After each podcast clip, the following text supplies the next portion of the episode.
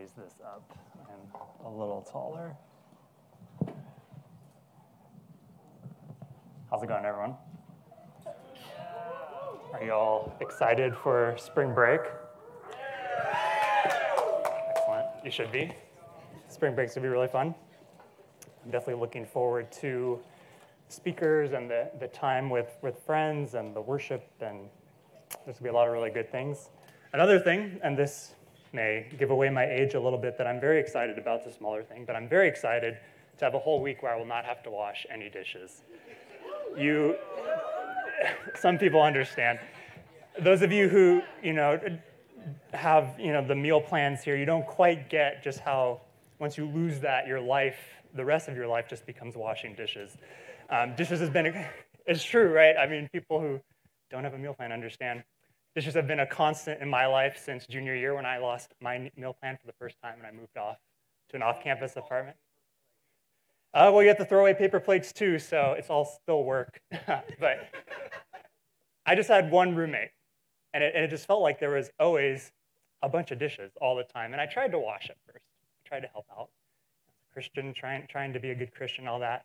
But I started noticing that it just seemed like I was the only one doing it. And so I was like, what is going on here? And, and uh, over time, I just got bitter and frustrated. Eventually, I was just like, forget it. Just forget it. I'm just going to take from the top of the pile, wash what I need, and get on with it. But there was, there was a ray of hope because the next year, I was moving to Bonsallo. Now, Bonsallo, a house of strong Christian men, you know, surely every day they wash their dishes all the time. Then I arrive at Bonsallo, and there are those dishes once again. And again, I try to help. You know, I try to try to help out whenever I can. I just notice that it seems like I'm doing the brunt of the work here, and eventually I'm just like, forget it, forget it. You know, I'm just gonna take care of myself. Start getting frustrated, bitter, um, but that's okay. I just lived there two years. Two years, the bitterness is not too bad. And uh, but graduation, I was I was gonna move um, into you know an apartment with, with two of my best friends. Like surely this time. You know, we're adults now, we're responsible, we have jobs. If we can hold down a job, we can wash some dishes. And every day I would go into the kitchen and there, mocking me, are the dishes. And, and suddenly I just all of a sudden realized the problem. I'm really bad at choosing roommates. and I just need to pick different roommates. No, eh, that is actually not the problem. The problem was in that area of my life, I was patterning my life after the wrong thing. See, in life, there are two patterns we can follow. We can follow the pattern of the world, or we can follow the pattern of Jesus. And in the area of serving my roommates by washing dishes, I was patterning my life after the ways of the world, which are opposite that of Christ. Right? The world encourages us to look out for ourselves first. Encourages us that, hey, if you do something for someone, you ought to be rewarded in return. And if you're not rewarded, or maybe when it gets to be too costly to help other people, you should just stop. You need to take care of yourself first. But as Paul says in Romans 12, 2, a verse that's come up quite a bit in challenge recently, this is, this is not the way to go. We're actually warned against this. Do not conform to the pattern of this world, but be transformed by the renewing of your mind. Then you'll be able to test and approve what God's will is, his good, pleasing, and perfect will. See, instead of going along with the pattern of the world, we're, we're, we're instead warned against that and, and called to renew our minds, pattern our lives after something else, Jesus, right? And that's what Philippians chapter 2 is all about. We've been going through for the past couple weeks uh, Philippians, the book of Philippians, and today we're going to continue that and go all the way through chapter 2.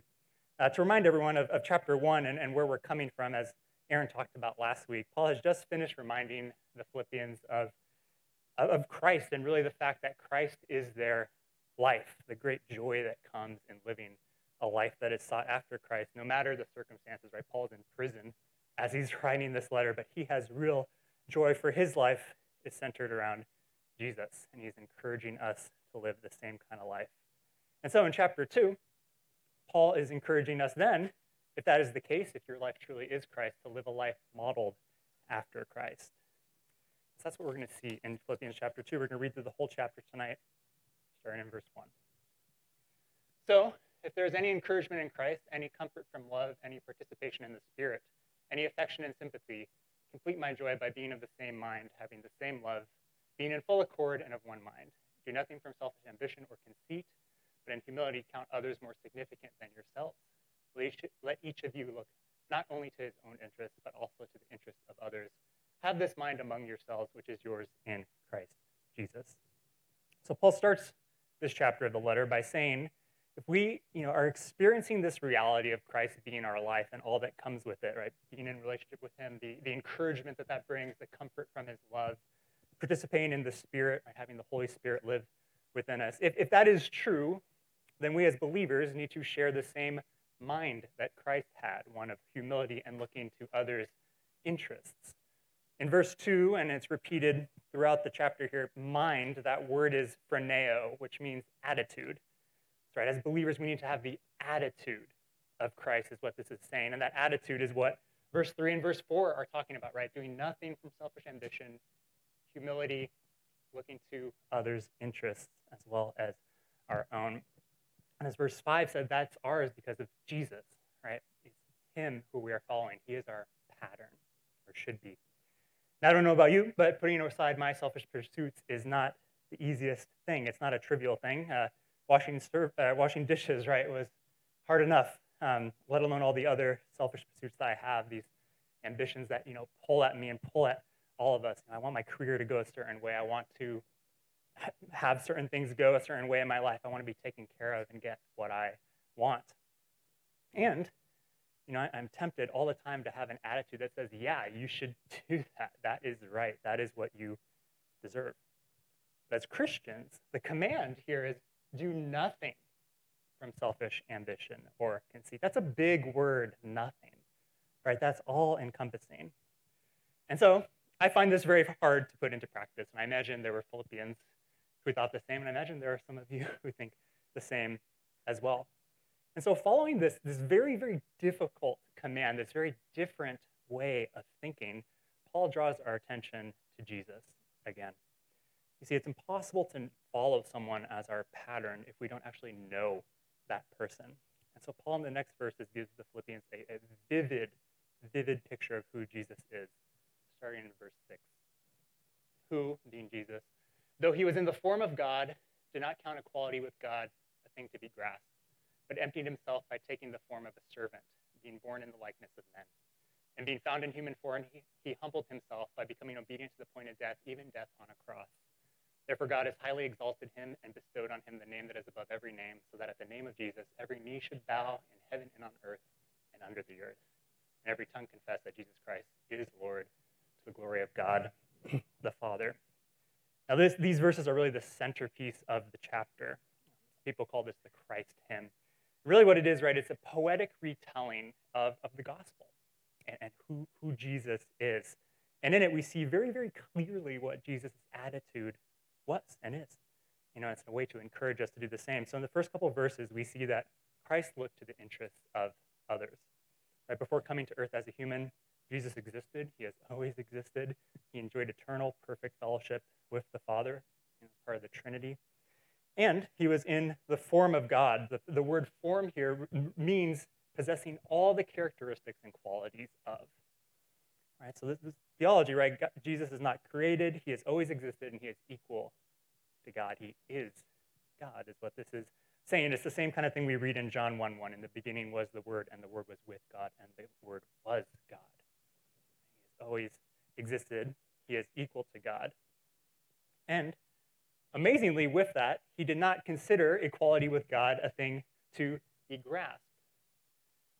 And what does that actually mean there in, in verse 6? It's an interesting way to say it, right? What, what that is saying is that Jesus did not use the fact that he was and is God to his advantage. Now, what does that mean? Imagine for a minute that you are God. You know, if you can, imagine that. You have all the power in the universe. There is no one above you. Um, you can do whatever you want, and you have the right for everyone to serve you and only you. And you come home and you see dishes. Right? What would you do? What would your attitude be about these dishes? My attitude, as evident by my story earlier, would be something like, well, I'm too busy running the universe and keeping everyone alive. Why don't you do the dishes? Someone else should do this for me. But that's not what Jesus' attitude is like. He emptied himself, it says. Right? He took the form of servant. Jesus could have stayed where he was, right? He didn't have to come to earth and take on flesh, being born in the likeness of men. He didn't have to die on the cross, and we would all rightly endure God's judgment for our sin. Um, that is what we deserve, actually. It's death for our sin. But instead, Jesus came to save us, to reconcile us, you know, to serve us by dying on the cross for our sin. And even more, you know, he didn't come to earth to live a life of luxury. He, he could have come as a wealthy ruler, a powerful military leader, but instead he entered life in this tiny manger, spent his life humbly serving others, and died a humiliating, painful death in order to save everyone. He didn't have to do that, but he did. That's what God is like. And think about that. If God himself is a servant, surely, surely we can be servants too, right? Surely we can pattern our lives after that as our example. And if you think about it, that is very, very different from the pattern of the world. Very, very, very different, right?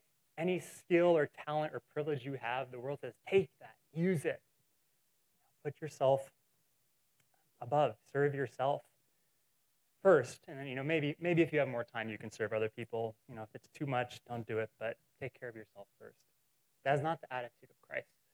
That is not the attitude we are given to follow. And praise God for that, right? You can see that the command that, that Paul mentions in, in verse 3 and verse 4 really reflected here in how Jesus lived. You know, don't look to your own interests only, but also to the interests of others. That is exactly what Jesus did. Now, another interesting thing here in this passage is the word uh, form, right? He's in the form of God, human form, um, and then form of a servant as well. Um, now, it doesn't mean that Jesus wasn't a servant before. Right? Hebrews 13:8 says Jesus Christ is the same yesterday, today, and forever. He's always been a servant. He always will be a servant. And nor does this mean that he gave up being God when he became human and came to earth. What it's saying here is that he gave up his privileges as, as creator of the universe to live a humble life on earth, you know, bound for the cross to demonstrate his glory and to save us. He put our need for salvation first. Um, 2 Corinthians 8 and 9 is my, my favorite verse. We're going to kind of jump away from Philippians real quick. Um, for you know the grace of our Lord Jesus Christ, that though he was rich, yet for your sake he became poor, that you by his poverty might become rich. That is what Jesus is like, and that is what he is inviting us to be like as well. Finally, we see at the very end of uh, this, this part of the chapter, verses 9 through 11, back in Philippians chapter 2. Um, right, at, at the name of Jesus, every knee should bow in heaven and on earth and under the earth, and every tongue confess that Jesus Christ is Lord to the glory of God the Father. Right? He is highly exalted. Um, he did not stay dead. He rose again. He is our Lord. We follow him.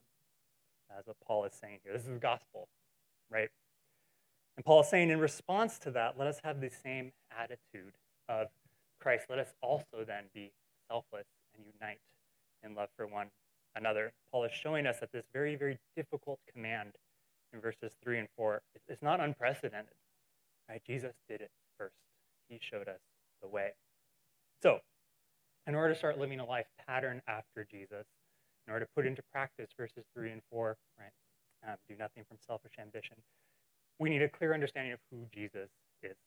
We need to see that clearly in our minds, who he is and what he has done for us dying on the cross, the ultimate act of service and love. And then once we clearly understand that, then we need to put this into practice. That's what Paul starts talking about in the next verses 12 and 13. Therefore, my beloved, as you have always obeyed, so now not only in, not only as in my presence, but much more in my absence, work out your own salvation with fear and trembling, for it is God who works in you both to will and to work for his good pleasure. So he tells them here continue in obedience as they have been doing, keep going, and work out their own salvation with fear and trembling. Now, not saying that we need to work to obtain salvation, then Jesus' death would mean nothing, right? We are saved by grace through faith alone. The idea here is also not that we are terrified as if we can lose our salvation. What, what Paul is saying here is that the Philippians need to soberly approach how they live life. in in light of what Jesus has done, they need to continue on every day in obedience. Just as Christ was obedient to the Father, they should be obedient to God as well, right? pattern their life after Him. See, we, what, what Paul is getting at here is we need to take Jesus' way of life seriously. Need to seriously consider this and pattern our lives after this because this is a serious matter. The lure of the world is real. The lure of sin is real. It is intoxicating and it wants to destroy. That, that's what it is after. And it is so easy to fall into that. and lose our way. I mean, think about me. Like I was a Christian, wanting to walk with God, but with that those dishes, you know, I fell into some deep bitterness. Not just dishes, right? Not the biggest deal in the world, but is a real snare for us, the pattern of the world. Very easy to fall into it and be tempted by it. So Paul is warning the Philippians, just as he does the Romans in Romans chapter 12, hey, take pattern in your life after Christ seriously. But it's not just a warning or a charge to take it seriously, it's also encouragement, right? For it is God who works in you, both to will and to work for his good pleasure. And it is by the grace of God that they are able to keep going and keep growing in likeness of, of Christ. It's, it's difficult. It's a difficult command. It's very difficult to, to turn from the, the pattern of the world, our sinful patterns. We need help. And Paul is reminding us that God is working in you. So keep going. Keep going. Paul wraps up his instructions and shows us the result of patterning our lives after Christ in the next few verses. Do all things without grumbling or disputing, that you may be blameless and innocent, children of God without blemish in the midst of a crooked and twisted generation, among whom you shine as lights in the world, holding fast to the word of life, so that in the day of Christ I may be proud that I did not run in vain or labor in vain. Even if I'm to be poured out as a drink offering upon the sacrificial offering of your faith, I am glad and rejoice with you all. Likewise, you also should be glad and rejoice with me. So, first, as we look to you know live selflessly, we are called to do that without grumbling and complaining, which is probably a good thing that that's in there. I think that's really helpful when we look to serve others and put others above ourselves. But what is the result, right? What, what is Paul getting at here? Is if we as a church pattern ourselves af- after Christ and unify together, well, one, we'll be lights in the world, right? Because this, this way of living is just so different from, from those who don't follow Christ. Right? The pattern of the world is one of jockeying for position, selfish pursuit, and when things do not go your way, bitterness, begrudging, jealousy, envy, all these, all these things. And Paul has some very strong words for, for that here, right? Crooked, twisted. He's not mincing anything here. This is sin. It is, it is not glorious, it is, it is ugly. As believers, our life is Christ, and no matter the circumstance, we have hope. And if someone else gets a promotion over me at work, that's okay. My life is Christ. I can celebrate them. Uh, I can choose to celebrate them right, instead of begrudging them. If you're in the middle of studying for midterms and someone needs your help, you can go help them because you know your life is more than grades. Your life is Christ. You can put their needs above your own. And that attitude, that freedom that comes with that, that, that could be really attractive to someone whose whole life is just trying to get ahead and trying to serve themselves because they're patterning themselves after the world. That's the first thing we see that we, we can be lights to others. And, and the second thing is, is joy, true, lasting, real joy, right? Verse 17, Paul says he poured out his life as a drink offering. That doesn't sound fun, right? Like offering yourself, sacrifice. But Paul also says he felt incredible joy as well. As a result of patterning your life after Jesus, and he is inviting the Philippians and us to share in that to unify around that, to have that same attitude that is ours in Christ Jesus, as verse 5 said. So, to close the chapter, Paul gives two examples of, of men who've done this, who, who were doing this at the time, uh, patterning their lives after Christ Timothy and Epaphroditus. So, we're going to read about Timothy first. Um, I hope in the Lord, to Lord Jesus to send Timothy to you soon, so that I too may be cheered by news of you. For I have no one like him who will be genuinely concerned for your welfare for they all seek their own interests, not those of Jesus Christ. But you know Timothy's proven worth, how as a son with a father he has served with me in the gospel. I hope, therefore, to send him just as soon as I see how it will go with me. And I trust in the Lord that shortly I myself will come also. And then the next verses talk about um, Epaphroditus. I've thought it necessary to send you Epaphroditus, my brother and fellow worker and fellow soldier, and your messenger and minister to my need. For he has been longing for you all, and has been distressed because you heard that he was ill. Indeed, he was ill, near to death. But God had mercy on him, and not only on him, but on me also, lest I should have, uh, lest I should have sorrow upon sorrow. I'm the more eager to send him, therefore, that you may rejoice at seeing him again, that I may be less anxious. to receive him in the Lord with all joy and honor such men, for he nearly died for the work of Christ, risking his life to complete what was lacking in your service to me. And that's where the chapter ends.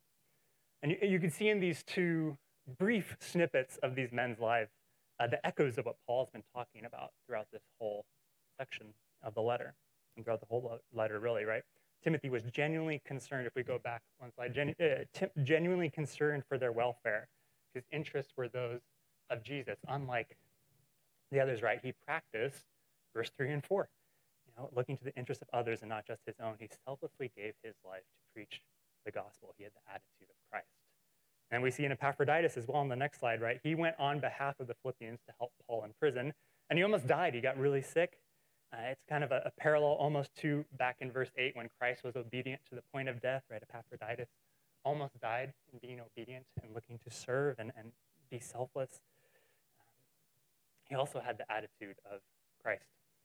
And as a result, you can see the joy, again, just all over this letter, um, reflected in Paul's writing, just the joy that came in, in that unity and, and working together and selflessly serving each other. They were indeed lights too, right? To the Philippians and, and now to us, all these years later, reading about them. This life of joy and unity can be ours too if we choose not to conform to the pattern of the world with, with the grace of God as help, but instead are transformed by God, looking every day to pattern our lives after Him. That's what Philippians 2 is all about.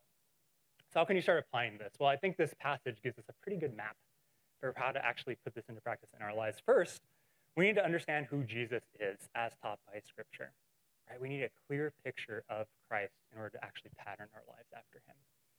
You know, it's from Christ that we see no one is above serving. The Creator himself serves. You know, and we are created in his likeness. We are made to do the same. So first, I would say take time to get to know Jesus as Scripture teaches. You know, really get to know him. Second, we need to have good models in our life of what this actually looks like, right? Timothy and Epaphroditus, they had Paul, and then the Philippians in turn had Timothy and Epaphroditus.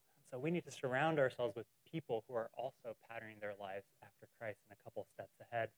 Um, in a letter to the Corinthians, Paul, Paul writes this um, in, in 11.1 in 1 Corinthians. Be imitators of me as I am of Christ. Very simple, right? Have these models in your life. We need, we need to learn from them. What, what does having the attitude of Christ look like for me today as a student at USC? What does that actually look like? That's what you all have to answer every single day in obedience to God. So find some great role models. You know, there, there's plenty, if you don't know where to look, there's plenty here in Challenge. And, and the last thing is we need to rely on God's help every single day, every single minute, every single second to be obedient. You know, truly patterning your life after Christ is a work of God's grace in your life. We need his help. He, he is saving us from being enslaved to the pattern of this world. We see that in verse 13 right? He is working in us um, to will and to work for his good pleasure. Abide in him, for apart from him, we can do nothing. If you start putting these into practice, I think you will start to see over time your attitude line up more and more with Christ's attitude, because I've seen that in my own life. Now we return to the story of the dishes, the conclusion of the story of the dishes. So, a couple semesters after graduating, I was living in this apartment with two of my best friends, and I developed a nice little routine for myself after, after getting home from work or challenge. And, and that time after work or challenge was very, very precious to me, right? I, I talked about this last time I was up here, how difficult it is um, to work full time and, and work part time for a challenge, you know, 40 hours a week at work, 15 hours or whatever at challenge. So it was a being, that, that time I had at home, very precious. And so I had this nice little routine. I would get home, light a scented candle, which men, you're sleeping on that one. Chris knows what I'm talking about. It's very nice and relaxing. light a candle, heat up my dinner, uh, eat it, wash my dish, keyword, my dish. And I would just sit on the couch, you know, read, just kind of relax and go to sleep and do it all over again. It was great. Loved it. Um, now, this is also in the height of my frustration about one of my roommates not washing his dishes. And from the chair where I was sitting, I could literally see in the kitchen the dishes. Just ignoring them, you know, I'm not going to deal with you. Um, I did that every night, just went about my own business, putting my needs and interests first until one night. You know, I've been studying these verses in Philippians, and, and the Spirit started moving in my heart this one night. You know, hey, you ought to rush all of your roommates' dishes. I thought, God, you don't understand. Like, this is, whoa. Like, I don't have that much time. I'm doing all this stuff for you. Challenge. Like, I'm working. I'm doing all this. This, this is my time. This is my time. Like, how will he ever learn to wash his dishes? and just this whole like, you know, argument. Um, eventually, God's like, hey, just, just do it. You know, just obey. Fine, fine. It took like 10 minutes, and I was grumbling the whole 10 minutes. I can guarantee that. And, but then, I, I started having this fantasy in my mind of I, I'm so excited for my roommate to come home because he's going to come home, he's going to see the, the, the, clean sink with no dishes, and his jaw is going to drop. You are the greatest roommate who's ever lived, and I will wash my dishes forever now. You don't even have to worry about it anymore. Don't worry. That's what I'm thinking. I'm very excited for this moment. So I'm sitting on this, I'm sitting on the couch waiting. He comes in, and I like kind of sit up, like, oh, this is it. This is it. My moment. He walks in, goes to the kitchen, he dumps all his dirty dishes in there, goes to sleep without saying a word. And I think, well, that's the end of that. I knew it. Um, second night comes, I have the scented candle going, I'm, I'm washing my dish, and then Spirit starts moving again. Hey, you ought to wash his dishes again. God, you do not remember what happened yesterday. He, he has no intention of washing. He has no intention of helping. He didn't even thank me. He didn't even say anything. God just kept working on my heart, working on my heart, right? This is an opportunity to help him. This is an opportunity to put my interests uh, below his and his interests above mine. It's an opportunity to have the attitude of Christ. So I watched them, 10 minutes, probably grumbling the whole way again. Third night, same exact thing happens, right? Same exact thing happens. He goes, he's dumping all the dishes in, he doesn't say anything. Third night comes again, have this little battle with God, wash all the dishes. He comes home, dumps them all in the sink, doesn't say anything. But then after that, I just, I prayed a lot, sitting on the couch, just thinking about this, reflecting on Jesus, reflecting on what I'd been reading, just how Jesus had, you know, displayed being, what being a servant realized. And I just realized, man, I am, I am really, really off on my attitude here. This is, this is not, this is not what, what it's supposed to be. And so I wrote, I wrote something in my journal, I brought it. Um, actually about a year ago. I was looking at March uh, 1st or not a year ago, um, seven years ago, but on this day almost. Um, and this is what I wrote um, that evening after praying and just really reflecting on this in, in the midst of my frustration. Um, I've been frustrated with my roommate over dishes. Over the past few days, though, God has impressed upon me that it is an act of service to help him wash his dishes. And today, God took it further and told me, hey, my goal should be to meet as many needs of my roommates as I can, regardless of the cost to me. So I'm going to wash the dishes and straighten up the main room on nights when I'm not on campus too late. And later, I, I uh, you know what, I'm just going to do it every single night. This is a great way to be able to serve my roommate and put into practice a servant's heart. That's what I wrote. And that's what I did. Every night from that day forward, when I got home, I washed the dishes. Now, it wasn't always easy. There were some days when I really, really, really struggled to have the right attitude, right? Why didn't you rinse this bowl? As I'm scrubbing, like, you really could have helped me out there. And I was like, no, Jesus never complained. He served gladly. You know, died on the cross. Much bigger than scrubbing this stupid little bowl. And, and so, like, day over day, just I kept doing it. And it was not easy. It was very difficult. There were many days when I uh, fell into the pattern of the world. But over time, I think something happened. I really started to enjoy washing the dishes, kind of looking forward to it, because it felt really good to help my friend, not my rival who was always inconveniencing me, inconveniencing me uh, by not washing his dishes, you know, not this person who I was just so frustrated about. No, like, this is my friend, and it feels really good just to, to help him out. I experienced joy, real joy. It's kind of weird talking about it, but that's really what happened. Because I finally realized the truth. This is what I'm designed to do. Christians, we are designed to serve. We are in Christ. Christ is a servant. And we are designed to be a servant too. We pattern our lives after him. Now look, this is a small thing. I'm not a hero by washing dishes, right? this is a very small thing compared to like what Paul is talking about here and what obviously what Jesus has done for us. But even in this small act of obedience, like the, the joy that Paul expresses all throughout Philippians, I, I experience that. That is real. When Christ is at the center of your life, when you're following him, patterning your life after him, there is real joy because we're living as we were always meant to live, with Christ at the center. To live is Christ, right? Likewise, the frustration, the bitterness, the envy, all of that that comes with following the world is also real, very real. The world cannot satisfy us. We're not designed for that. We were designed for Christ and Christ alone. Man reaps what he sows. Right? The pattern you choose to follow will bear fruit one way or another. So I encourage you tonight, if you're encouraged by Christ, comforted by his love, have participation in the Spirit, take this seriously. Look to pattern your life after Jesus. I think you'll also find joy and we'll all come together in unity. Let's pray. God, thank you um, for uh, giving me a roommate who didn't wash his dishes and, and using that to, to teach me more about what you're like. I pray, Father, that you would, you would continually be teaching us more and more, more and more what Jesus is like. Thank you so much that he died for us, that he is a servant, that you are a servant, God, and that um, by your grace, you are helping us day by day walk in obedience to what you want. I pray, God, that we would um, take this seriously, that we would um, get to know Jesus better, that you would put great role models in our lives, and God, that you would continue just to help us because we need your help every single day. Thank you so much. We love you. We praise you in your name.